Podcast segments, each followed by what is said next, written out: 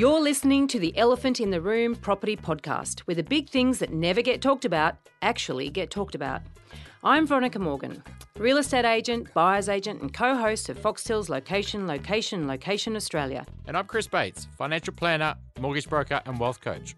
And together, we're going to uncover who's really making the decisions when you buy a property.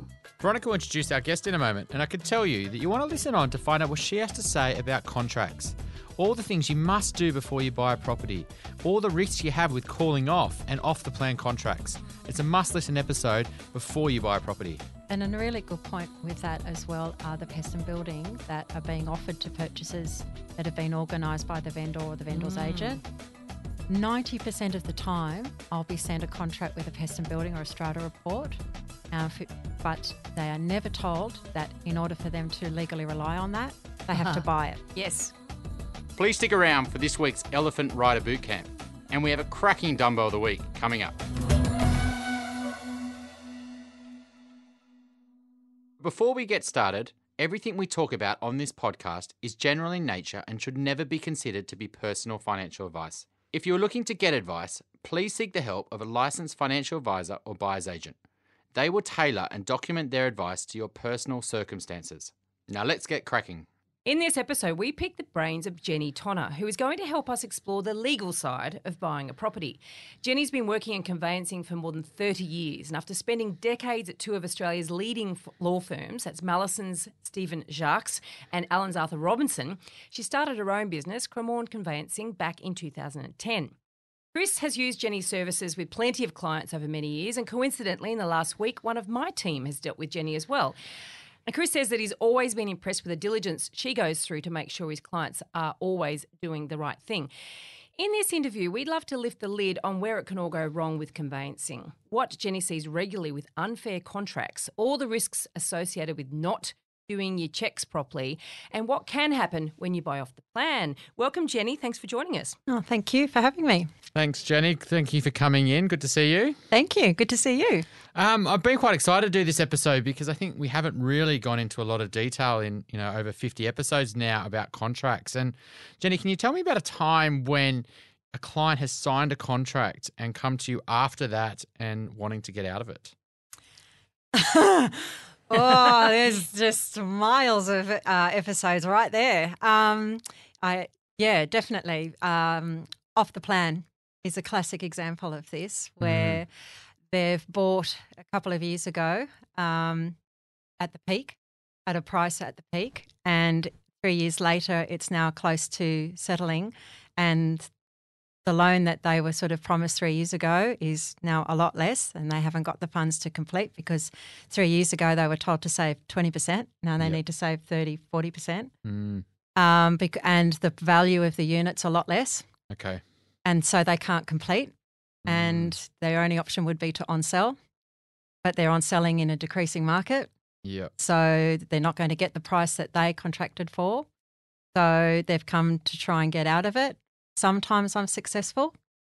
Uh, it depends on the developer. And um, a lot of the time, the developer will just stick to their contract and we have to try and on sell it. And we did one about two months ago where he was able to on sell it and he was eventually, I think he was out of pocket effectively the stamp duty and the agent's commission Okay. that he had to pay on the on sale. Which is basically probably his just you know his deposit really probably his ten percent roughly. Yeah. Do you mind? I mean, don't have to talk about the actual client. Do you mind just giving some rough numbers on that scenario there where you spoke about the person who bought at the peak? And do you remember like some numbers behind it? Uh, I think he contracted to sell for, uh, sorry, to buy for nine ninety, Mm-hmm. and he ended up selling for eight hundred. Right. And so he's sold the property at eight hundred. Where does that loss go? Who has to? Where who loses money there? He does. And does he lose the four hundred ninety thousand plus stamp duty plus selling costs? Well, he was able to get the eight ten, so he was able to get effectively ninety percent Right. covered. So he was out effectively the deposit he'd put down. Yep. But on the on sale, he's also got the agent's commission from the sale Mm-hmm. and additional legal fees. Mm. So he would have been out the deposit plus the stamp duty he paid. Yep. And he had two sets of legal fees because I had to act for him on the on sale. And the selling cost Wow. as well. Yeah. But there's there's a lot of questions under here. I've got just two for you quickly. Firstly, was that an investor or, or a, an owner occupier? He was initially an owner occupier, but then he got transferred overseas with work, and that was the other killer for him because he then was based overseas. So his lending ability, Yep. which you would know, Chris, decreased even more because Yeah. he wasn't in Australia. But, and obviously, you know, we talk about the dangers of off the plan purchases all the time. And one of them is that fact that you don't know what's ahead of you. And that's two things there. One is the Mm. lending climate change, and the second one that he got a transfer. And, and that was a double whammy in terms of his lending. But And your circumstances Yes. just simply change. We Yeah. do, don't we? Life's never predictable, is it, it? it just does. And, and and the other factor is that these off the plans, you know, when I started 30 years, even 20 years ago, the maximum period that it took to convert to complete a contract would be about two years. Mm. They're now entering contracts where they haven't even got development consent. The Mm. vendor hasn't even got development consent. yeah. So your deposit's tied up while they're getting development consent, and the vendor has the right to rescind the contract if they can't get the development consent that they want. But you're then waiting for it to be built. So some of these contracts can be three, four, five years.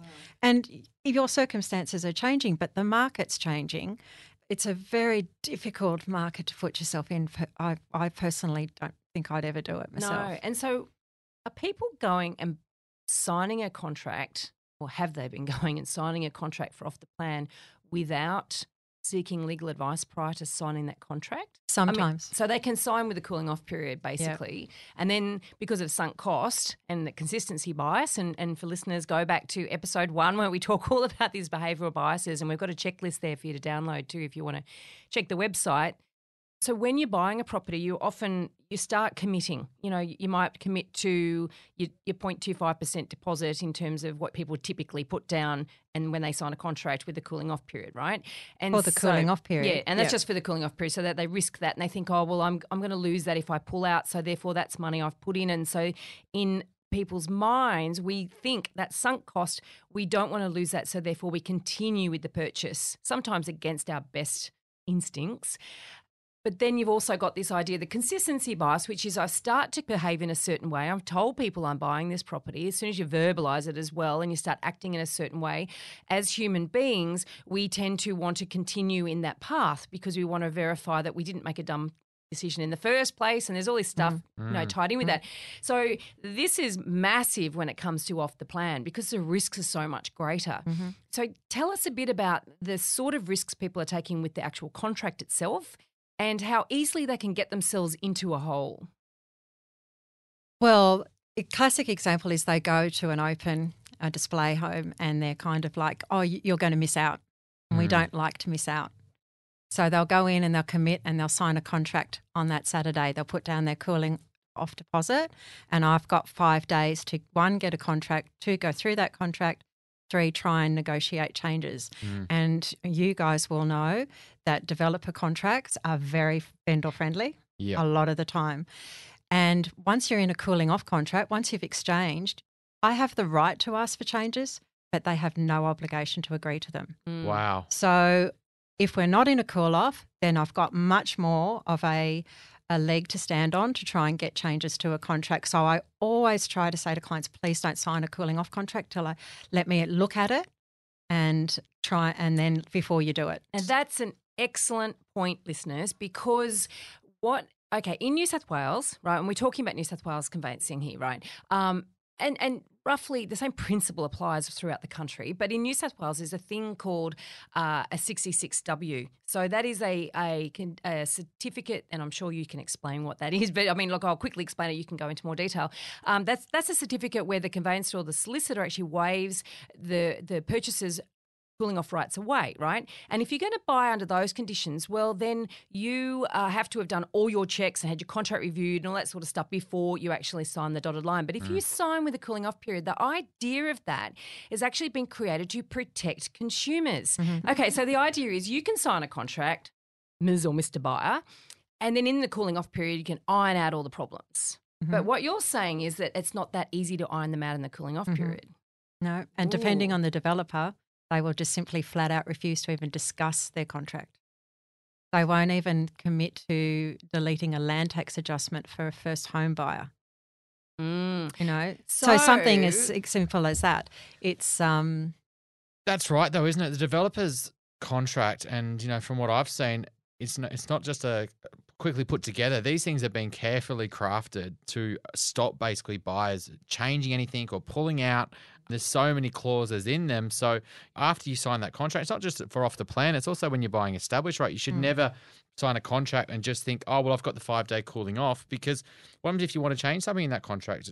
You're saying it's pretty much impossible. Yeah, so it's really interesting now because cooling off both off the plan and, and established, you that was brought in specifically to allow people to get their property off the market and get their due diligence done Mm. rather than be gazumped because Mm. there was this period of just constant gazumping by purchasers while they were waiting for loan approval, pest and building, blah, blah. And so it allows the purchaser to take it out of the market while they do that. And instead of losing 10%, they lose the 0.25%. That's the benefit for the purchaser, but the risk is if they can't proceed or they can't continue for any reason, whether it's the contract uh, has you know horrendous conditions or the pest and building, they lose the 0.25%, and the, and that's what the vendor gets for having their property taken out of the market. Mm. And let's just put that in context. So, say you're buying a property and you've offered a million dollars, that means that you're going to pay two and a half thousand dollars for the privilege of actually taking that property off the market while you got yourself organised. And if you back out of it, then you leave that Mhm. with the vendor. hmm But you should never. It sounds like this. So you should never do that without so- getting the contract still checked. you know? Yeah, I just I can't emphasize that enough. And it comes down to what pe- you know. People are in this mode; they don't want to pay for something if they're not sure they want to proceed with it. Mm. And this is just a constant thing that I've got to try and get people to understand. That is it really worth the two hundred dollars of my advice on a contract, or the four hundred dollars on a pest and building, or a strata report, or um, at the risk of of losing or not being able to complete your two million dollar property. It's It's just Yeah. nuts, isn't it? Because, like you say, Yeah. people don't want to spend money if they're not sure they want to go ahead with it. And it's like I've got to wind that back even and say, if you're not sure you want to go ahead with it, why are you even going down that path? Yeah. Because because once you start going down that path, you probably will end up buying it. Mm. You know, and then you might make the mistake. You know, you might make a massive mistake. It's easier to make mistakes than it is not make mistakes when it comes to property. But a lot of buyers think that all contracts are equal, right? Is that correct, or is is there a sta- yeah a standard residential contract in the market is relatively standard. Yep. But I mean, I'm still astounded by some of the contracts I see. Uh, you know, you'll have a standard contract where it'll be a completion period, a default interest if that you don't complete, um, the right to serve a notice, uh, state of condition, repair, blah blah. But then I'll see some contracts where they'll say, if you don't do this, if you don't deliver the transfer within so many days, we're going to charge you three hundred dollars plus GST.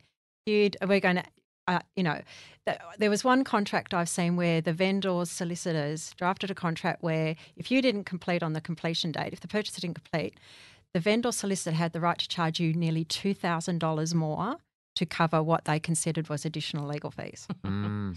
and and there's nothing around that to stop it. And in the market that we've had the last six years or so, you can't negotiate them out Yeah. because you've just got to exchange as quickly as you can if you want that property. It is changing now. So, Yeah. Can you explain how that changes really work there? Because I mean, you're right. In that boom market, you know that property was hot, had six buyers on it. Um, You were really keen on it. If you missed it, you've already missed four or 5 Mhm. Um, you've really got to act fast. Mhm. And then the real estate agent would say, "There's no way we're doing a deal unless you sign a 66W." contract. Yeah. Um, and so that's kind of not what it's like now. What's what? What are you finding now that most contracts are going with cooling off? They're not signing 66 Ws. Look, for the first time in a really, really long time, I'm seeing cooling off periods in the inner suburbs of, of Sydney. Yeah. And I've been doing this for 30 something years and I've never seen that.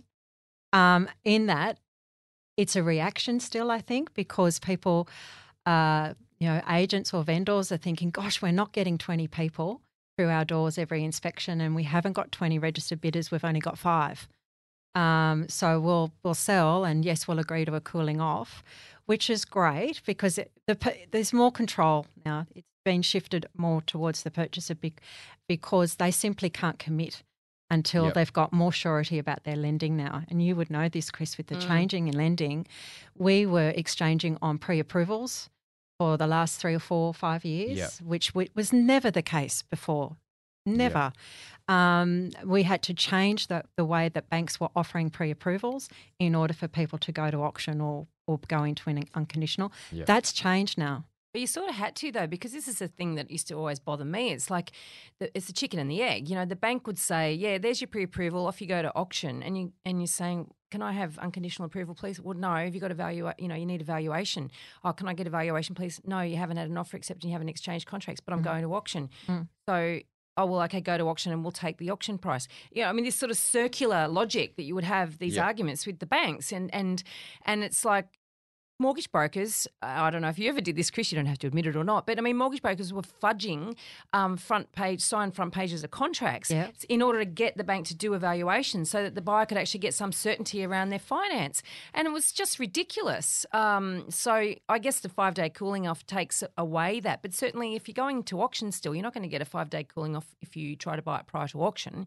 So th- we're talking here about private treaty properties um, and properties that are offered for sale after they've passed in at auction. Yeah, Yeah, through that boom, it was really quite challenging for broking because the client would want to have 100% certainty that they're going to be able to afford it, especially when it's in lender's mortgage insurance territory. Yeah. They've got a very limited deposit. If that valuation doesn't come in at purchase price, they can't settle. So if they were going to go to an auction and, and bid, if that did valuation did come in low, they couldn't settle and they've already signed an unconditional contract and it, there- there's no way out. Mm-hmm. Mm-hmm. And so I remember so many Friday nights, um, you know, pre-auction, mm-hmm. coaching a client through the risks, coaching through what they're buying, the quality of the asset, and whether it's really a risk or not. Mm. And the only thing that really saved them, I never had a valuation come in low, mainly because they always bought established property. They always bought generally really good assets when they and they didn't go crazy on auction day. They didn't just kind of overbid. It was definitely happening, and it definitely happens in the apartment market and more risky assets because banks look at it and go, "Hang on a sec, we just don't want to take this risk on. You know, let's under under undervalue it." So, um, yeah, I mean, let's be honest, the banks really have had a slap and uh, they have realised the amount of risk that they have been exposed to by lending and Mm. offering more than what people could afford and, Mm. and doing that. So they have they have absolutely scaled back yeah, on what they're prepared to lend and the risk they're prepared to take. And they're not going to do a valuation until your pre approval's definitely not is still subject Yeah. is not enough. Mm. Absolutely not. You're not going to get a valuation before the auction. So my advice and Chris' advice would be if you're wanting to borrow eighty percent or more, you've really Yeah. got to think about whether you can do it or not. That but that's the way it used to be. yeah. You know, that's the way I, my, my nearly my whole career, that is the advice I've always given. Mm. But in the, you know, it changed um, because of the market and the demand and the need to exchange quickly. Um, but that's shifted now and it's turning around back. I, I can honestly say though, I mean, I've been in real estate now since 2000. When I entered the, the market, I was a selling agent for six years, and, and certainly for the first three years of my career, it was boom. It was like it was like it was, you know, 18 months, two years ago. Nothing sold without a 66W. Yeah. A cooling off period. What is that? You know, and we're talking inner city areas Yeah. as well. Then we hit 2003, September 2003. I can carbon date stamp that as being the end of that boom. And we entered three years, the next three years of my selling career. We, we traded a lot with a cooling off period. And it's exactly that. It comes down to supply and demand and urgency in the market and about getting a deal done. And then I got out of the market for a year and then I'm back in in 2007. It took off again until the GFC. And then we had it slow down again. And so, you know, we, we were purchasing with cooling off period in that 2010 to, to, to the end of 2012 period again. So I've seen it definitely the cooling off period you know raise its head as mm. an option as a viable option for selling agents but what i'm seeing now that's different and you tell me if you're finding this is the extension of that cooling off period yeah, so it's going from typically you get five business days. You get up to 5 p.m. on the fifth business day, right? The full mm-hmm. fifth business day. But the requests for extensions, primarily around the finance mm-hmm. piece, seems to be a daily occurrence now. Are you finding that? Yeah, definitely. And it is all about it is the lending. It depends on the lender. Chris will be in a position and know the lenders more better than I do, but I have a sort of fair understanding if they're going with a particular lender that they're going to be able to turn that around in five business days. yeah, Or we will have to ask for seven, ten business days up front Mm. because we know that lender is there's just no way they're going to turn that around. Or we go with the five business days on the hope that the vendor will agree to an extension. And usually they do because by then they've got a contract, Mm. it's exchanged in their head, it's sold.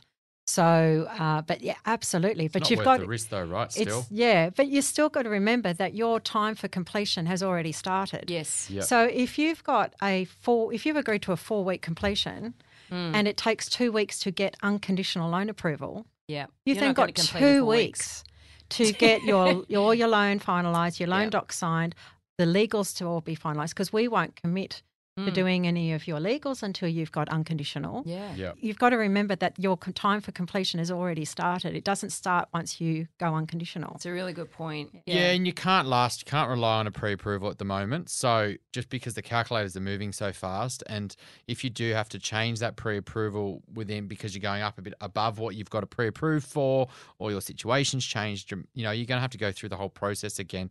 So, you do need to be extremely careful. I mean, in Brisbane, it's been quite common that you would get a two week finance clause. Yeah. You get your, your finance signed off in two weeks, Yeah. and then you've got another two weeks Mm. or four weeks to settle.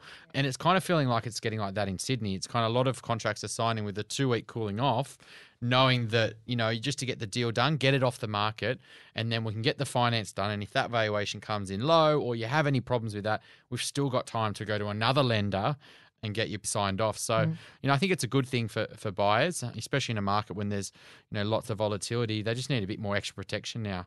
Let's Mm. go back to some of those clauses you were talking about, you know, the, the unfair clauses that you see in contracts. You talked about some of those penalty clauses for, you know, delays and that sort of stuff. But what are some of the other things that, I mean, and this is mostly contained in the special conditions, correct? Yeah, Yeah. yep. And I see it. I see one contract might, might have one page of special conditions from Yeah. a fairly savvy, property focused lawyer that gets what they're doing or conveyancer. And then you might find another one that's got, you know, four, I've seen up to 15 pages of special Yep. conditions. And It's it's, probably the same contract I looked at. yeah.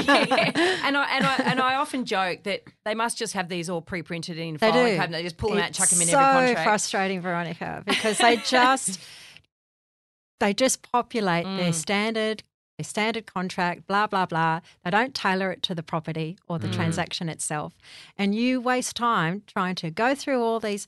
Yep. One had hundred special conditions God. once, Yeah. and you've got to go through all of this Mm. and then try and get you know twenty changes made for someone who's trying to get an exchange and of a property off Mm. the market. It's Shouldn't- shouldn't just there in the- crazy. I've seen swimming pool clauses on properties that don't have swimming pools. I mean, that's how ridiculous it gets. And it's just simply delete from your document before you Yeah. press print, right? Uh, so there's things like people's uh, misunderstanding on the swimming pool Mm. provisions. People have tried to change the foreign resident capital gains tax certificates Yep. in that we still have to complete even if they haven't provided us that Mhm. certificate, right. which is hello. Um, Release of deposits is a classic Mm. Oh, yeah. example, right?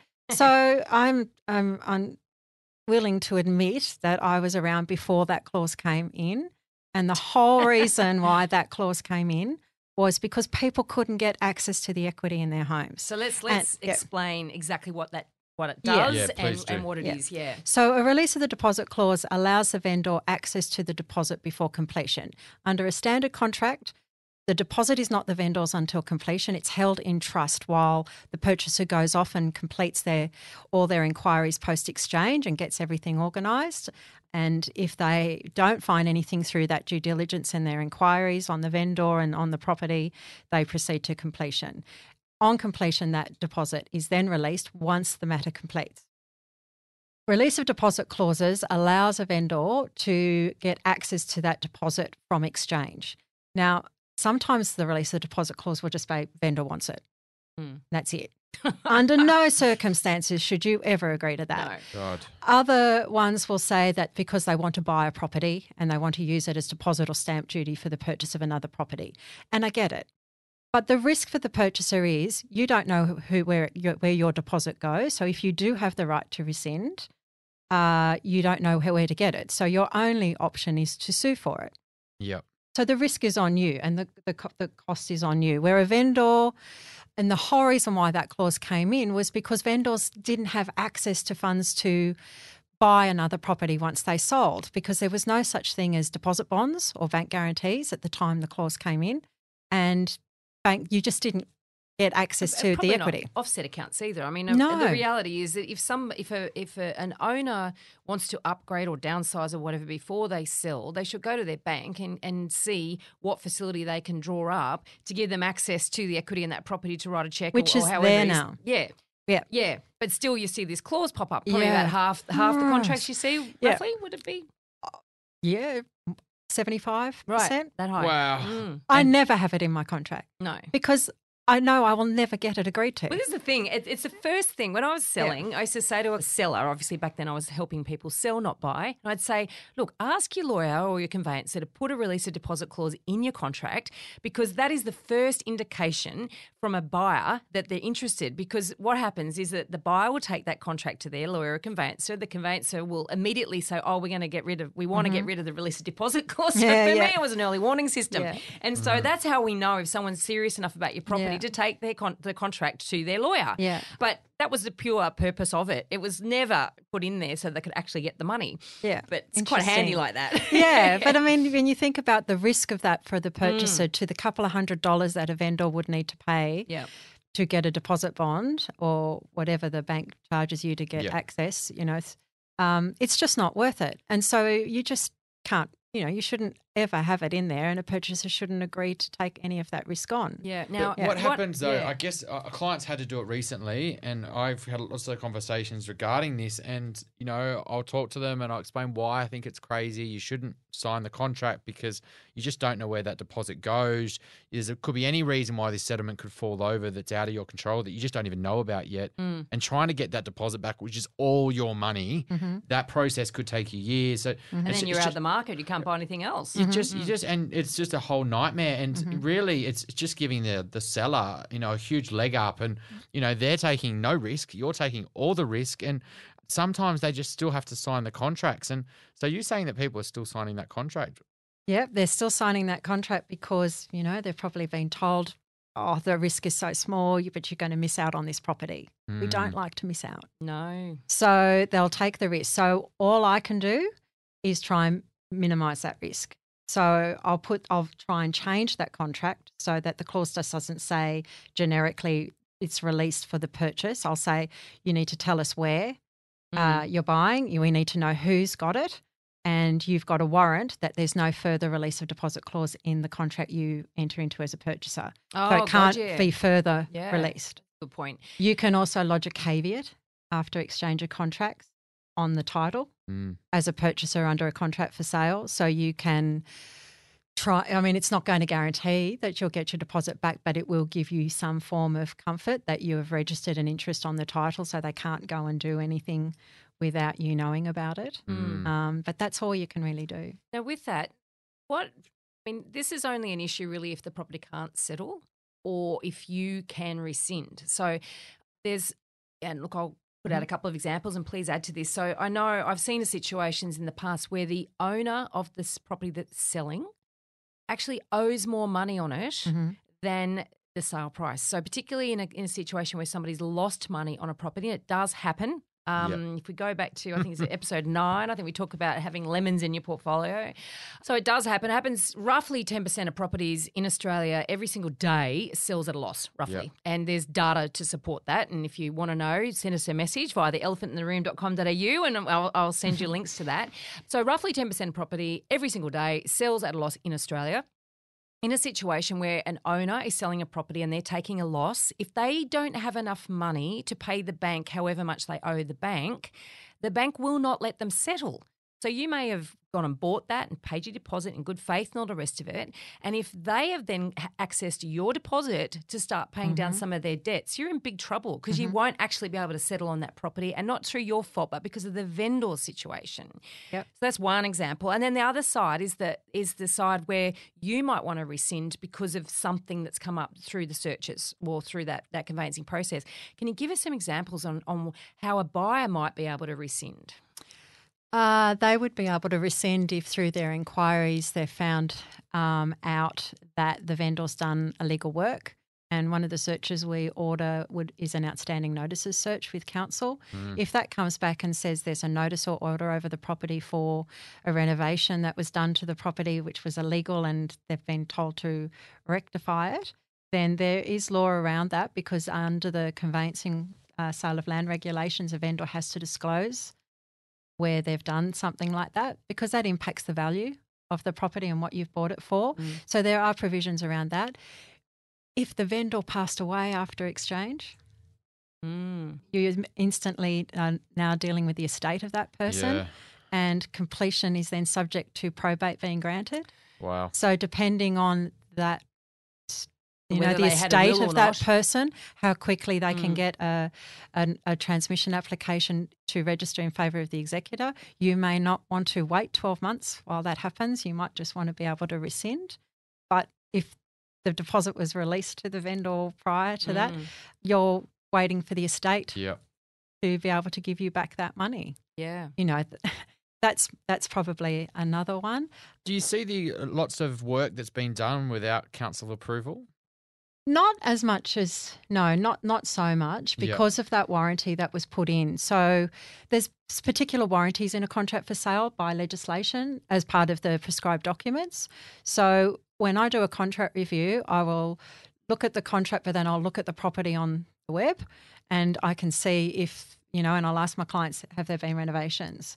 You know, probably 90% of the time, the contract won't have a final occupation certificate mm. or a building certificate or a home warranty insurance because they just generate their stock standard contract. You've got to ask those questions up front. When were the mm. renovations done? Were they required to be approved by council? Where's the FOC? It's interesting, isn't it? Because I notice in a lot of contracts, well, actually, I noticed that clause that basically says, oh, and, you know, it might be a special condition that says, you know, the vendor warrants or doesn't warrant any of the works, or the, the vendor admits that some work's been done and they're not warranting anything, you can't get a building certificate or whatever. And it's like it's this sort of ass covering. it is because if you know, but you disclose, you're fine. yeah. Right. So if the vendor knows that they've done something without council approval and it should have been approved, Mm.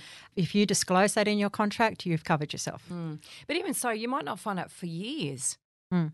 Like, you know, I've heard situations where it looked all above board, you know, it, Yep. and all the checks and everything prior to purchase seemed fine. And then years down the track, you might go and, and apply to do something. Mm-hmm. Council might come and have a look and, and say, hang on a minute, what's that doing there? And you mm-hmm. went, "It's always been there. It was there when I bought it. And, and, and you haven't even, it hasn't even been flagged as something that might mm-hmm. have been unapproved.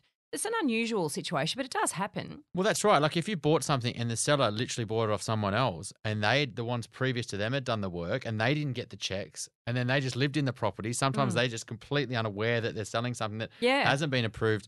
Remember, there was this Try place. that- chasing them. yeah, well, yeah. Years later. luck. Oh, you, you got no right. Yeah. Yeah, I mean, the place that we were looking at a couple of years ago in Melbourne, it had a decking over a drain that the council had to have access to. So, really, that decking shouldn't have been there because if something went wrong, the council would need to get access to this drain. And Mm-hmm. um, so then the drain was based, the decking was pretty much not really approved. Um, and we had to kind of weigh up do we go ahead? Do we just buy it ignorance and just, you know, plead guilty, you know, if we get caught, you know? Um, But it's so hard At to least do. knowing, Yeah. right, before you enter into a contract, you can factor your pricing around it, Mm. right? make a what that risk is. Because you've got to remember that you buy the property as is at the date you enter into the contract, Mm. which is why you do your pre purchase inspections beforehand and you ask those questions, which is why you get me to look at a contract. So I can ask those questions and at least try and get answers. Because if I ask the question and the vendor says, no, we've done nothing, but then through our independent searches after exchange find that there's a notice over the property, um, then we know that they've they haven't been honest with us. That gives us more rights.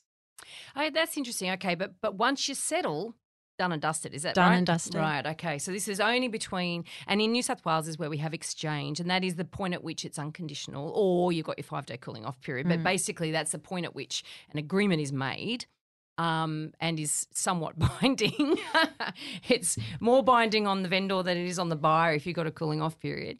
And then obviously, then in between, you've got what's called the settlement period where all this is done. And then on settlements, when you basically pay the balance of the money, the bank hands over the, the, the difference, you then get the keys, right? And mm-hmm. you own it from mm-hmm. then. So in that period of time, in the intervening time, is really when all this is done. In different states, it's slightly different process, but somewhat similar. But mm. there's no such thing as exchange in different states. Are you familiar with the conveyancing rules in different states? Yeah, I did that for a long time. I Yeah. in the law firms I acted on sales around the country for a long time. I just can't do it now because my license limits me to New South Wales. But you're But I familiar with the worked for companies that were national, Mm. so it allowed me to do work um, in every state, Yeah. which I did.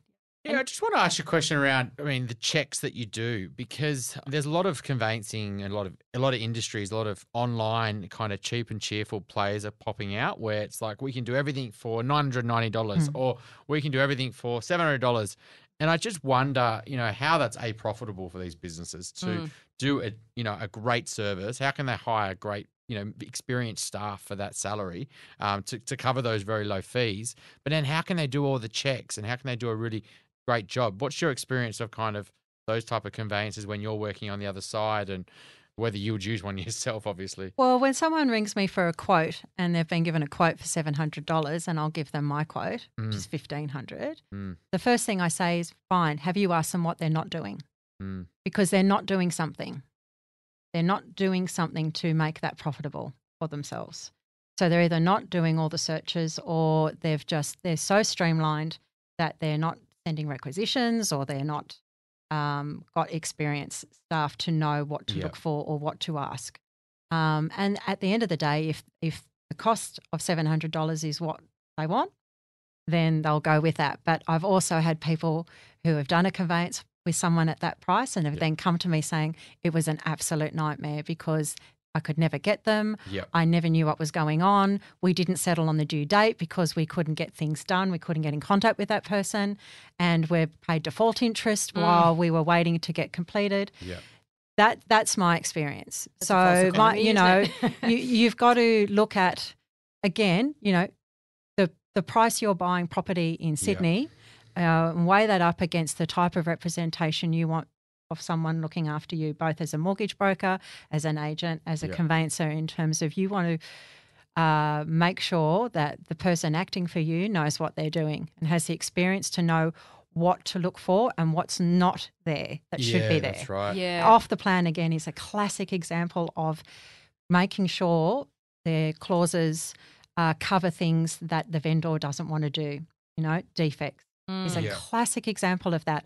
Even something as simple as making sure they hand over all, all the instruction manuals and the warranties on completion. Yeah. You know, nothing. Mm. uh, It's a simple clause that should be in every contract off the plan, but you've got to ask for it every time.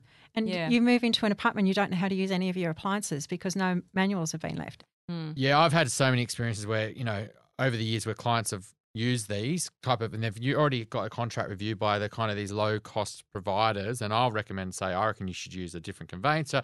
You come up on that list more than once, and but you know one recently he did. He was a he was buying a place in Brisbane, and he decided to use a pretty famous kind of low cost one.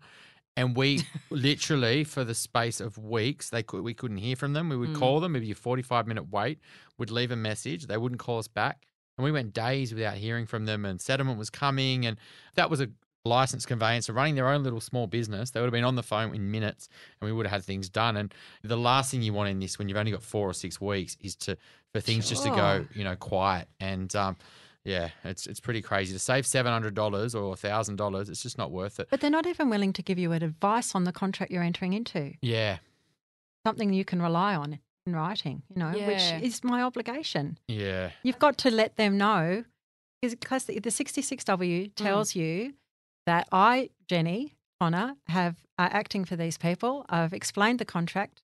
They understand the terms and conditions. They accept the terms and conditions, and they understand they're waiving the cooling off. Now, in order for me to give that certificate, I've got to do all the things I've got to do in order Yeah. to give that. Mm. Otherwise, I lose my license. Mm. And I don't know what the people who are charging at $700 are doing in order to sign that You know, certificate. I can tell you, as a certainly as a sales agent, not so much as a buyer's agent, because we do tend to deal with property specialists. So uh, if you're dealing with a lawyer, your local generalist, Mm. the local solicitor's office is often not the right place to go. Unless they specifically specialise in Mm. property. And obviously, a conveyancer specifically specialises in property. But certainly on the sales side, you're dealing with all types, all types of lawyers. And it's really, and also these buyers that they do quite often, they run off and they go for the cheapest. You know, they can't see the value in it. And so it, to them, they just see it as a cost. It's mm-hmm. ticking a box. We interviewed Michael Farella from Ion. We interviewed him some time back, and he said the same thing around building and pest inspections and strata mm-hmm. reports, those sorts of things. That in ticking a box, that's not good enough. You really do need to actually understand that you are doing risk management. The episode is episode 10, people. So, this is risk management. Risk management on the contract side of thing is enormous in terms of what you're committing yourself to. And so, what I would see as a sales agent, you'd be wishing that, hoping that the buyer will have one of those cheap and cheerful conveyances that will give them a 66W without really even talking to them, even though they're not meant to. Sometimes we were scratching our heads thinking, wow, these people got no idea about this mm-hmm. contract. And yet we got a 66W, yippee, we're going to get a sale. You know, we're happy as a sales agent. But certainly the buyer's none the wiser that that is actually not helping them. They really do need to have better advice. And I think that's a really good point to say that if you're going for cheap and cheerful conveyancing, then they're not doing something. And that something could be the very thing that is really, really, really costly to you as a buyer. Yeah. And a really good point with that as well are the pest and building that are being offered to purchasers that have been organised by the vendor or the vendor's Mm. agent. 90% of the time, I'll be sent a contract with a pest and building or a strata report, uh, for, but they are never told that in order for them to legally rely on that, they have to Uh-huh. buy it. Yes, yes. They are never told that. It's like, here we are, we've made it so easy for you. You'll be able to offer and give me a contract with a 66W tomorrow because we've provided it all. One thing is it's great that it's there because it's allowed us to speed up that turnaround to get the client in a position to do that. But you don't know that inspector necessarily, that inspection company. You know, there's obviously like everyone, there's better conveyancers than others, there's better agents than others, better pest and building inspectors than others. And you're relying on a report that's been organised by a vendor. It may not disclose things, but unless you've got a legal agreement with and have bought that agreement, you can't sue that company for not disclosing something that should have been disclosed. Mm. Or at least go and get your own independent one. But they're just not prepared to spend that couple of hundred dollars to do it. And it's so important because you buy it in the condition as at the date of the contract. So unless the contract says otherwise, if the oven's not working, if there's pests and termites in your subfloors and those beautiful wooden floors that you've bought the house for because you love, but they're being eaten away underneath in the subfloor, you've got no rights once you enter into the contract. You've bought it. I 100% agree. I think it's crazy using a real estate agent's building and pest. It's just they're just too conflicted. It's just too many people there that aren't there to protect you, and you're the one taking out the huge debt. You're the one who's buying this property. You can't really be kind of outsourcing that due diligence, and I think there's just too much conflict there using a building and pest from that real estate agent. Because end of the day, you, there's always the argument, okay, I paid for it, I can go and sue them. But it's too late. You already own the property. You're He living wants in the to property. Sue them. I Yeah. mean, it's just a And What's Exactly the process right. going through that? Yeah. So just cut that risk away. It's Fine. knowledge. Yeah. It's knowledge before you commit, Yeah. right? So if you got that pest and building and you find out that there are, I had this beautiful property in the eastern suburbs. It was gorgeous. And I fell in love with the, the period features and the beautiful wooden floorboards that had been polished. And but they were they had current termite activity throughout the entire house. They still wanted the house, but they changed their pricing Mm. Mm. and they still got it, but they were able to say, this is what the report's saying, this is how much it's going to cost us to fix this. So we reduce our price accordingly. At least you know, you Yeah. know, up front. And that's the point. You've got your due diligence is finding out before you commit. Yeah. Getting good advice before you commit is an insurance policy. And this is the thing that we don't like paying for insurance Yeah. because we think we're never going to have to claim on it, you know, and mm. it, it feels like a pure cost. It is a pure cost until you claim on it. And, and these are all risk mitigating um, mm. costs. And I mean, I know I hate paying for things that I'm physically not getting as well. But mm. I tell you, after the event, if you are able to call on that or save yourself hell because it is hell if you make mistakes with regard to property. It's revolting. It's an awful way to live with that regret, and the financial and the and just the knock-on effects of making massive mistakes with property cannot be underestimated. And you know, I really get. I get very passionate about this because I do see people who are in extreme pain because of silly things that they've done through faulty thinking. Um, and this is one of them this whole idea about, oh, look, that's cheap. It's a $90 inspection You know, Mm. I don't have to go and pay $600 to get my own. Now, I know that sometimes time does not allow. And Yeah. also, I know that sometimes those, as a first step in the process, it's quite useful to read those reports. And depending on who's done them, sometimes we actually will advise the client actually buy that one. And but we also, as a follow on from that, we'll call the inspector as well. Yeah. But it also depends very much on who the, who has done the inspection, whether we know them. And that's because of our experience that we have come across them in the past. If they're a total no name, then we will uh, recommend our own. The other thing that I want to ask you, Jennie, is around the difference between a conveyancer and a lawyer. Now, can you explain a bit on that? And and I imagine that there's some limitations in terms of what you can and can't do that a lawyer can and can't. But Yeah. can you give us? A We just don't have on a full law degree. Mm. We have a, a degree that specifies in property law that allows us to act on the sale and purchase of residential, commercial property. Uh, we can do the sale and purchase of businesses, uh, commercial leasing. We can't give tax advice. We can't uh, give uh, financial advice. Um, we're just limited in terms of the law of conveyancing and everything connecting with that. So instead of doing a six plus year law degree, we do a two to three year degree through uh, a university. Every week we hear incredible stories of the dumb things property buyers do. Dumb things that end up costing them a whole lot of money and or creating a whole lot of stress. Mistakes that can be avoided. Please, Jennie, can you give us an example of a property dumbo? We can all learn what not to do from these stories. I've got one at the very moment where they've bought an off the plan for a very high price and the vendor has served registration, wants to settle in two weeks, has issued a final occupation certificate, but the building actually isn't complete Oh, and isn't it. safe to occupy. Yep. And yesterday in the storm, because there were no windows, Yep. uh, the place has been damaged. And Wow. you, I've I, I've had one in Balmoral where they were selling the units at six million plus. Yep. They issued a final occupation certificate, yet clients couldn't actually go and do a final inspection Yep. because it was still a construction site, Yep. no and they weren't So allowed on the site. Who's issued the final completion certificate? Developer.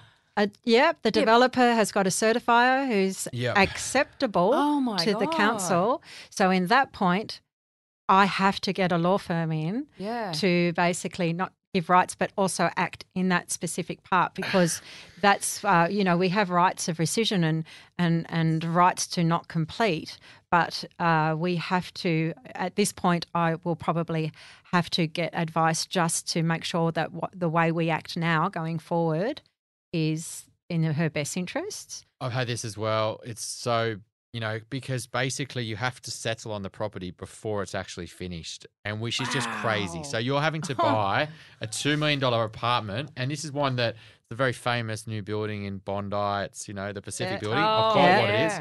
Um, and um, I had a client who bought two apartments in there, and you know, and this is they've come to me after buying them. I don't wouldn't recommend them, but you know, out of all the off the plan apartments out there, it's probably a good building, it's a good location, etc. But still wouldn't buy it. But the you know the on that on that building though, you know, a couple of weeks it hasn't finished, the foyer's not done. yeah People were still walking past builders, and they were saying this building's finished, you need to yeah settle. you got to settle And you have because to settle. they got to pay their bank and Oh, so they're trying to make you settle so they can start paying their bank back And so I don't know all the complications Yeah. in that one and why, but you can see where the problems start. So a, a builder, a developer can hire a builder, right? And they're not they're not the same people, No. right? Yeah. And Mm. so the developer's saying, look, you need to. You told me, you promised me that you would build this for a hundred million, and you told me that it would be done in two years. And if it's not done in two years, and it's two years and one month, I'm going to start charging you a daily expense or and start cutting into your profit every day that you're late. And so what happens is, you know, weather or Mm-hmm. getting materials or staffing problems. There's so many things that could go wrong Yeah. for the builder. And then all of a sudden they're a month late and every day money is accruing. So they want to get this settled as quick as possible. And um, you, you, what leg have you got to stand on then, really? Besides, you know, it's very hard. Yeah, you just have to fight and fight and threaten. Um, and another really good example of that, Chris, is the defects period and the Mm. defects list Mm. because they'll very rarely let you do more than one list now. And even though you've got three months, they will make you do your defects as part of your final inspection.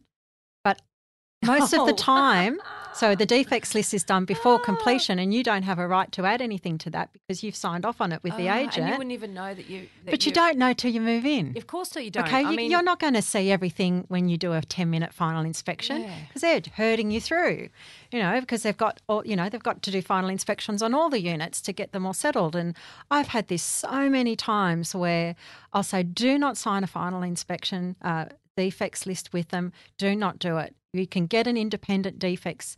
You know, my builder who does all my building will go and do a defects inspection for you and give you a list. And then you've got three months post completion to add to that list because there's a lot of things you don't know until you move in that the light might be faulty Ah, so true. or the fan makes a really weird The noise appliances don't or, work, or yeah the door doesn't work or- yeah, exactly right But okay, so how many people take you up on that versus those that get pressured into signing it on the day? oh, not many Not many take you up on Yeah, it. So because most they get pressured and Be- sign on yeah, the day. Yeah, because they listen to if, if she'll be right, Oh. mate. And you've got to remember that a lot of these ah. vendors wind themselves up immediately after Mm. completion. So mm. you trying to even get them to do the defects, they've gone. This is Yeah. the elephant in the room. This is the elephant driving us. This is that sort of unnecessary, you know, these emotional responses and the fear and everything that drives and the pressure. And, and it's actually completely and utterly unnecessary. Yeah. And yet whipped up within us because of the actual circumstances of the whole Yeah. monumental thing you're doing. And so we all need to protect ourselves better. And if you're getting good advice, like Jennie's advice, you know, take it for God's sake. Yeah, And this isn't just on off the plan apartments because you know we we live in the inner ring and we see it. You know the apartments are getting built around us. It's not house and land packages, but this is actually quite common in house and land packages where you know a builder is basically you know building the property and then they want you to settle on the house and mm. land package and the landscaping's not done and the roads aren't done and things like that it's very common that you mm. know in these house and land packages that the builders doing it as cheap as they can using mm-hmm. the cheapest materials and walls aren't painted and there's holes and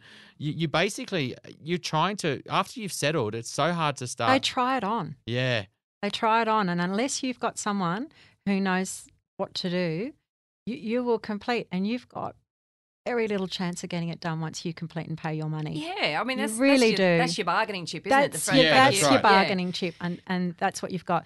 There was a site in Mosman where I acted for maybe five purchases in the development. They tried to make us settle. They hadn't even installed hot water systems, yeah yeah so they hadn't installed the cupboards, Yep. and they were trying to make us settle. It's Oh, like, try are you in." serious? yeah yeah. I've actually had these almost the exact same thing. You know, the the whole hot water system wasn't working, and they had to settle on this new you know, house and land package. It was out west of Sydney, um, and yeah, they it was like it's just ridiculous. How can you help possibly move into this place? And Yeah. it's in- interesting, isn't it? Because, like you say, they try it on. And of course, they try it on because they're doing this day in, day Mm-hmm. out, where the individual purchaser is doing this maybe once in their life, even, and maybe Mm-hmm. the first time ever. And, and I think if you actually buy off the plan once, you probably never do it again, maybe. well, don't. well, sometimes people do it three times because by the time they've signed the first one, They don't they haven't settled on the first on that because it takes three or four years, and Mm. you know their consistency bias and their confirmation bias. Um, usually, they've sometimes you know the spruikers have signed them up to two or three properties all over the country um, because they've you know and they're bought in a boom. And Mm-hmm. when you're bought in a boom, you, you start to think, oh, I'm so glad I bought that because if I try to buy another apartment today, I it's know. fifty thousand more, and I've made fifty thousand dollars. You haven't made fifty thousand dollars yet. You're um, you've still got three or four years to go. So sun, Yeah. the sunset clause um, with off the plan. Can you explain how that really works and you know the risks, I guess, for the buyer on if they do enact that and how long it can potentially go for? Uh, so what a sunset clause does is it puts a time limit on how long it will take the vendor to complete the development and complete the contract. Yep. So, uh, so a vendor will work out that that sunset date is how long it's going to take them. They're not going to put it out forever because they want to be able to build it, get paid, move on to the next development. But like we've talked about before, there's always delays outside of their control, whether it's getting something through council, uh, you know, weather um, delays, all of that kind of thing. Builders going broke. Yeah. So they'll have a right of extension to that sunset date for things that are out of their control. But you still, a lot of the time, those sunset dates will either not have a time limit on them, Yeah, I was Yep. about to say, do you have to have uh, and they're right of yeah. You, well, you, otherwise your contract's never ending. So you But might there's have a right time- to extend, but I've seen clauses where they'll say So, so the sunset date might be three years out from when we exchange contracts, and they have a right to extend it for another two years. But some of them will say we've just got a right to extend if it's out of our control, and I've got to try and get a limit on that right of extension because you don't want to be sitting there waiting five years with your deposit locked up, um, unable to get access, and not be able to um, do anything. And um, I was very lucky about four months ago to get a young man out of a contract, very similar. He had a three year sunset date and it was coming up to three years and they still didn't even have development approval. And he, he was a first home buyer. Oh, He had God he put got down he had put down sixty five thousand dollars. His circumstances had changed. He'd met someone. Yeah, They exactly. wanted to get their money out, uh, and he wanted to buy something with her. Um, and I was I was very lucky that the contract that was prepared by the um, by the vendor solicitor was so bad that there was no right of extension. Uh, there there was no rights at all. Uh, That the vendor and I just basically went to town on it and just um, you know I sort of rolled up my sleeves and went right here we go because there was, Yeah. there was no way I was going to let this fellow you know lose his deposit and um, we got him out and we got the money back and he settled last week on a property that he bought with his partner so Not brand new. Not brand new Way to go. yeah, What and good- I was so, and it was just such a great story. Mm. Um, But, but, the big that must have been a very small time developer and who was Yeah. just first time they've ever done Yeah. it. You know, About them to say Yeah. they're making all the common mistakes that no Oh. developer in the big end Yeah. of town will ever Mm. make. yeah, And that's exactly what you know, happened. and so if that was, you know, a big name, I don't need to name them, but there's a lot of big name developers out there. Um, and you look at their contracts, there's no Oh. way you would have been able to get out of that. No way. You know, because a lot of what they put put in that contract is it also stops people selling prior to on selling, Yeah. And you cannot on sell. Yeah. And if I was a developer, there's a hundred percent I would have that in my clause because if I, the last thing I would want to do if the market moves um, is people start selling the apartments that they paid a million dollars for to fire selling them for nine hundred thousand, and that getting out on the street. Or even the it- opposite. Yeah, but the reason why those clauses came Yeah. in was that people were buying them and realizing a year's time that they'd made capital growth of Yep. 100, 150,000 because that was what the market was doing. And they unsold it. And Exactly. so they still have to complete. Mm. What people don't realize is they still have to complete, Mm. but they walk away with the capital gain, Yeah. not the developer. Mm. And Yeah. that's why that clause came in because the developer wanted to restrict them from being able to take the capital gain. They wanted to have the right Yep. to rescind the contract and take the capital gain Exactly themselves. right. And I've Yeah. I've seen that happen, not obviously with any of our clients because we do not buy off the plan, but, but I Yeah. absolutely have seen situations where the developers found, found a way to rescind. Yeah. It certainly hasn't happened in the last 18 No, months. well, legislation changed. yeah. Oh, because did they it? were Okay. doing it. Yeah. Yeah. Okay. Yeah. No, that changed because they were purposely delaying Mm, yeah. the development so they get to the sunset date, Yep. rescind because they, they had committed in a contract to sell it for a million and the market was telling them that unit was now worth 1.2. Yep. So they'd rescind under the sunset date Mm. provisions of the contract, put it back on the market and get it for 1.2. Yeah. Yeah. So legis- uh, the, the state government changed that. When did that happen? When did that get in? Uh, well, Baird did it. So Okay. three years, maybe? Yeah. Yeah. Three years ago? So certainly in the boom because that, Yeah. that that is what was happening for sure. But in a downturn, though, it also makes sense. You know, like if you are a big name developer, the last thing you do want people to have to who be completely spooked by the market, and there'd be a lot of people right now that would want to get out of their contracts and would take a lower sale price Mm-hmm. than what it's actually, you know, they bought it for. And certainly if the developer's still selling stock in there, then that would be something that they'd be worried about, wouldn't it? yeah, and if that goes by their own buyers. if that goes on record or a new valuer finds out about it, um, you know, then when they actually finally do come to settle, these things, there's new prices that have been created, and those can be under the purchase price. Yeah, And- but that developer's got that that buyer at that Mm. initial contract price. Yeah, but and they all- still have to settle at that price. But then if the developer can't settle the other 100 or 300 apartments or 1,000 apartments Mm-hmm. because everyone has valuation issues, because people before in the last, you know, six months have been on selling for bargain prices because they Yeah, all want to get out. not. That's actually. I don't think people fire selling prior to settlement is going to if, impact on the valuations. The valuations are going to come in low anyway, regardless,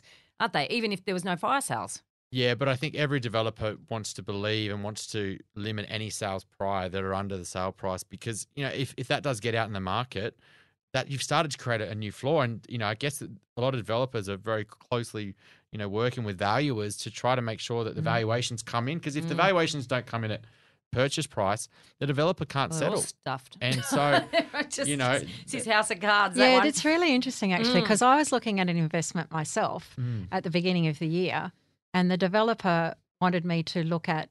Were you looking certain at off the plan? Oh no, it had just been built. it had just been built, so it was all done. Um, didn't go ahead because you know why would you buy that in Brisbane? But at the time I was looking at it, right? So, um, but the developer was not only trying to influence me as to the lender, but wanted the lender to use specific valuers. Yeah. Oh wow, yeah, yeah. Alarm bells, alarm bells. Obviously, Oh, and, and it was like, off, well, of course, Yeah. yeah. of course. And it was like, uh, no, we're No. not doing that. Why would you be doing that? Yeah. Yeah. I do put some posts on LinkedIn sometimes and uh, around low valuation. And it's so funny because you'll get comments like, oh, we'll just order another valuation or we'll just go to another lender. And it's like, Yeah. this is not a solution. We've already got a problem with one valuer. We, we start we ordering another valuation. Oh, you You can't just lenders. keep going till you get what you want. Oh, I know. Yeah. It's like a toddler, you know, continues upping the ante in the Yeah. supermarket, wanting a Chupa Chup. Yeah. Um, you know, actually, recently I did a corporate, I do corporate presentations every now and then on, and one of the ones I like to do is seven ways you can lose money on property. People don't often think they don't expect a buyer's agent to come in and talk about how you can lose money. Um, and look, sometimes I can get a little bit hard on this whole off the plan risk thing. And I know I asked the question, and I should probably be careful when I do this, but say, who here has bought off the plan? People put their hand up, and who here is waiting for it to settle? is in the settlement period. Um, a couple of people still had their hand up, and and one woman, you know, I just said, oh, look, you know, there's a real thing. There's a thing now. It's called settlement risk. I don't think there was even a term for that previously, but now there is a term for that, and it's because of this valuation. And, and there's also history. There's history showing you that it's the highest. Um, you know, at all the property classes in this country, it's the, it's the largest property class in terms of loss making sales, um, in terms of the first sale after settlement. And so, therefore, and there's a very high chance, and in some valuers are saying over 50% of off the plan sales being valued at the moment are coming in at less than purchase price. So, that's a mm-hmm. very high probability that you are going to get your valuation coming in at less than, you, than you've agreed to pay. So, go and talk to your broker now. Go and mm. work on your strategy now. Go and talk to your, your lawyer, conveyancer now, and work out what your situation is going to be she wanted to argue with me. I can tell, you know, she's, oh, I know what I'm doing, blah, blah. And I was like, oh, God. Anyway, I sort of went a little bit hard on it. I felt, I felt a bit bad afterwards. I actually sent an email to the person that organised it and said, look, here's a list of, of uh, mortgage brokers, and you were on that list, Chris. You really do need to go and address this. Do not wait until the developer serves you notice. Um, you need to get onto this proactively. Yeah. And so, for any of you listeners out there that are in this situation, you know, you're in it, right? So, you've got to deal with it the best way you can. No point digging your head in the sand. You have to proactively go out there and work out what your options are. So, get a good broker and go and talk to someone like Jennie about that contract. Hundred percent. Well, don't go to the broker force. Get a solicitor, get a conveyancer on it first, because you want to figure out, um, you know, whether you can get out of it. And you know, the bro, if if you're going to have a, a, and that's the first of all, I first, first advice I do is, can you get out of the contract? Is there a way? And if they don't know the answer to that question, then I'll pass it on to someone like Jennie and say, go through it through the fine tooth comb, find that if you can. If you cannot, and there's, and I ask, I keep going back to them, are you sure? Are you sure? Get a second opinion because if you cannot get out of it, that means you have to settle. hmm You have to settle unless you can find uh, someone to on sell or the vendor agrees to rescind. You've Yeah. entered into an Mm. unconditional contract. Yep. Yeah. And if you can't settle because the valuation comes in low, you haven't got a 20% deposit that you need now or a 30% deposit that you might need now, which is crazy. You were banking on a 10% deposit. um, what happens when you can't settle and then the property, for example, the developer has to sell that property for a much lower price than what Ah, you paid? good point. So the vendor has terminated your contract because you failed to complete. Yep. He's taken your deposit. Yep. He's probably been charging you default interest while you argue about whether you can complete or not. And then he can sue you. He can sue you for the deposit. He can sue you for the loss. So the loss is uh, the price he ends up selling it for. Uh, so if you the you had- difference the between difference between what you were committed to buy it for and what they eventually sell it for, plus all the additional agents' fees, legal fees. Well, that's that's their loss, and they can sue you for that. And you know, for first home buyers, let's forget investors for a minute. First home buyers who've got themselves in this trap, that's pretty much it. You're done. You're done. You know, you Yeah. you You're bankrupt. well, yeah. Because you know, you're you've saved your deposit and you're gonna need more than that to pay out this developer. And yeah, what are you going to do? I mean, it's a horrible situation, but it's a very real situation for a lot of people at the moment. But it's a really good point what you say about going and seeing someone sort of, you know, six months out from when they're telling you it's complete. Because you would have gone and spoken to a broker at the time you entered into the contract in terms of your numbers and your lending. That's a very different market now. But if you are sort of staying in contact with your broker uh, through the process and looking at what the changes are in your lending and your circumstances might be different, if you know six months out that you now need to find another 10%, at least you know that. That's again information gathering. Um, or if it's or if it's worth you know less, then you need to understand what your what your rights are, what your obligations are under the contract, um, or whether it's a matter of you, uh, you still want to you still want to buy it, but you're going to have to save another ten percent Mm. and find access to another ten percent. And sometimes people can't. So, Um, yeah, you know, exactly. like, so there's one client at the moment, you know, it's a referral of a client. They've come to me, um, you know, it's one of his staff members, and basically they've signed up to an off the plan, you know, in Ryde. I'll, you know, tell you where it is. And, you know, they've signed at 870 and, um, you know, they've put their 10% deposit down. They haven't, they've got enough money for the stamp duty and the costs and things like that. And they were told when they signed the contract that they could borrow at 90%. Mm. Um, we'll be lucky to get 80% on this and, Mhm. you know, and 80% of the purchase price. So that's another $90,000 that they haven't got that they need. But there's no chance this is going to come in at 870. There's more likely this is probably going to come in at 750 to 800.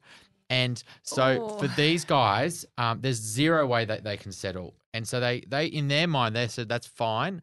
We're going to take it on the chin. We're going to walk away from the deposit, which is $87,000. That means they had 130 that they saved, you know, over many years for. Oh. They've just had their first baby, you know, as Mm. well, and they've just got, they were going to move into this apartment, and um, so they're going to lose that. So they're going to have forty grand left over. The problem is they haven't just lost their deposit, No. and it depends on how nice this developer is going to be, because if they don't have, let's say they have thirty or forty percent of their apartments can't settle. Um, they're going to start, and they're going to start accruing some losses. So they're going to start chasing all these people who haven't settled, and Yep.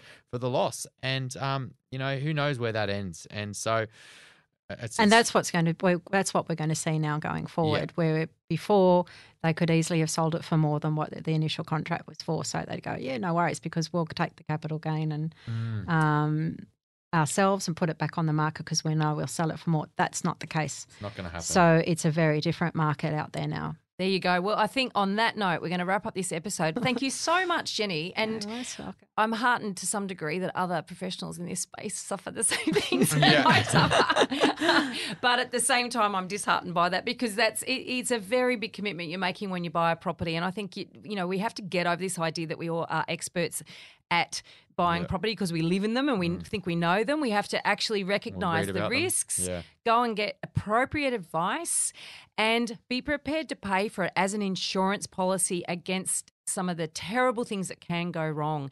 But when it goes well, when it goes right, oh my God, what a good thing it is. Thank you so much, Jennie, for your time. You're most welcome. Thanks for having me. Thank you, Jennie.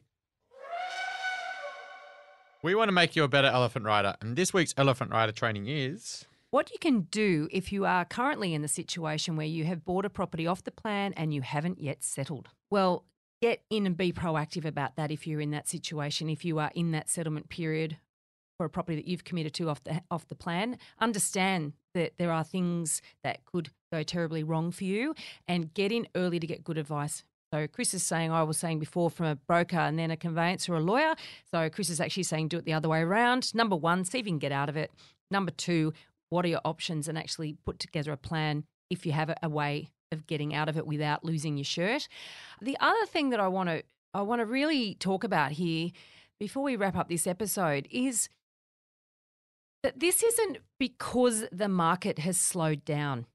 You know, this is actually because developers have been allowed to really heavily market this sort of property to very vulnerable buyers. Okay. Now, vulnerable buyers out there, you need to stand up and take responsibility for your financial future. Okay.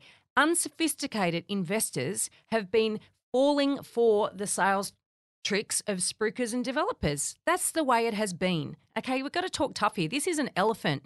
I am very sympathetic, but at the same time, we've all been greedy.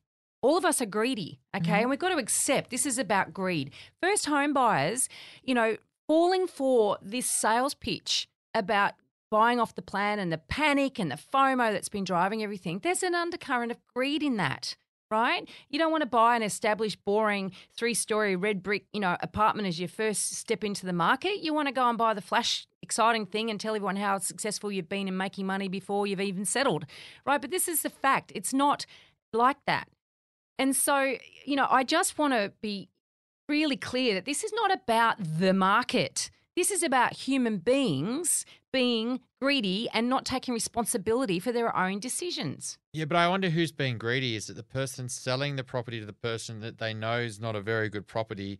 Or is it the, the first home buyer or the frustrated investor that just doesn't know and wants to do something for their financial future, wants to take responsibility for their financial future, but then gets taken up the wrong path? And you know, and as whether it's and you know, the state government's got a huge part to play in this, in mm. my belief. You know, end of the day, they've got stamp duty exemptions for first home buyers and grants and everything, and saying new, buy new, yeah, and buy still, new. And if we get a Labor federal government, that's that's going to be more of that. Mm-hmm. Yeah, you know, and and I agree. The whole system is set up to shove unsophisticated investors and first home buyers, the very people that are A, the most vulnerable and B, the least knowledgeable when it comes to what they're buying, mm. they are being funneled and encouraged to buy off the plan property. But it's even as simple as you want to buy property doesn't make you an expert in property. No. Mm. Well, you live okay? in one, you're not an expert. You're, you're, you're looking at property and you're in the market and you're looking at places and you and you're not an expert. You need to rely on the people that do it day in, day out and know what they're talking about um, and listen to the advice and pay for that advice. Yeah. It's important. Mm. Um, you know, we're, we're, here to help you. Yeah. Yeah. Um, but but take the advice. Everyone thinks that they are an expert in mm. real estate. It's our passion in this mm. country. We all yeah. love real estate but we all think we're experts at it.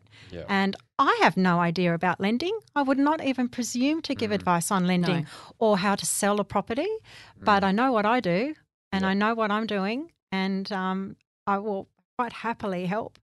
But um, there's nothing more frustrating for me than being told how to do my job by people who think they know how to do it because all I'm trying to do is help them. Yeah. Um, and and they then find themselves in the situations you're talking about, Veronica, and they look to everyone else to blame. Yeah.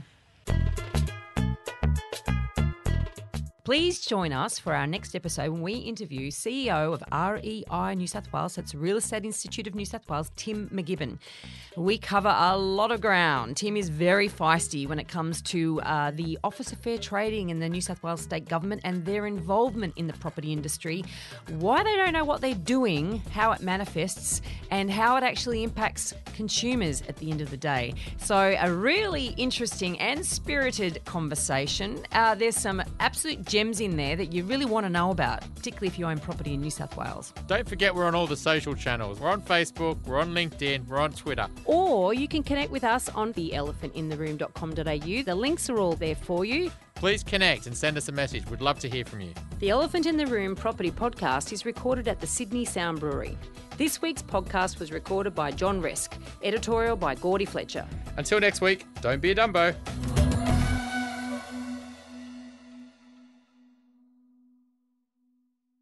Now, remember, everything we talked about on this podcast is general in nature and should never be considered to be personal financial advice. If you're looking to get advice, please seek the help of a licensed financial advisor or buyer's agent who will tailor and document their advice to your personal circumstances with a statement of advice.